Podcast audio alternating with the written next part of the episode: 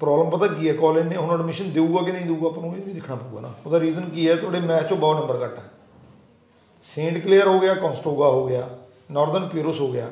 ਤਿੰਨ ਚਾਰ ਕਾਲਜਸ ਇਹੋ ਜਿਹੇ ਹੈਗੇ ਆ ਜਿਹੜੇ ਚੱਕ ਲੈਂਦੇ ਨੇ ਇਸ ਤੇ। ਮੋਸਟ ਆਫ ਦਾ ਕਾਲਜ ਨਹੀਂ ਚੱਕਦੇ। ਗੱਲ ਮੇਰੀ ਸਮਝ ਗਏ ਹੁਣ ਆਪਾਂ ਨੂੰ ਇਹ ਦੇਖਣਾ ਪਊ ਵੀ ਗੱਲੀ ਵੀਜ਼ੇ ਦੀ ਪ੍ਰੋਬਲਮ ਨਹੀਂ, ਇਹ ਵੀ ਦੇਖਣਾ ਪਊ ਐਡਮਿਸ਼ਨ ਕੌਣ ਦੇਊਗਾ ਆਪਾਂ ਨੂੰ। ਪਹਿਲਾਂ ਤਾਂ ਮੌਂਟਰੀਅਲ ਵਾਲੇ ਹੁੰਦੇ ਸੀ, ਉਹ 'ਚ ਹੋਰ ਉਹ ਤਾਂ ਹਰੇਕ ਨੂੰ ਦਿੰਦੇ ਸੀ ਐਡਮਿਸ਼ਨ ਹੁਣ ਨਹੀਂ ਨਾ ਪ੍ਰੋਬਲਮ ਇਹ।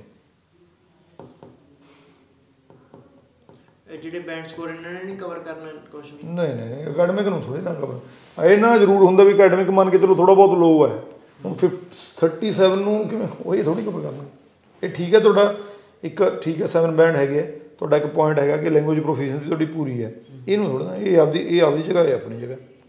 ਜ਼ਿਆਦਾ ਕ- ਕਮਜ਼ੋਰ ਆ ਨਾ ਕੰਮ। ਜੇ ਤਾਂ ਇੱਕ ਸਬਜੈਕਟ ਮੰਨ ਕੇ ਚਲੋ ਮੈਥ ਚੋਂ ਤੁਹਾਡੇ 45 ਹੁੰਦੇ 50 ਹੁੰਦੇ।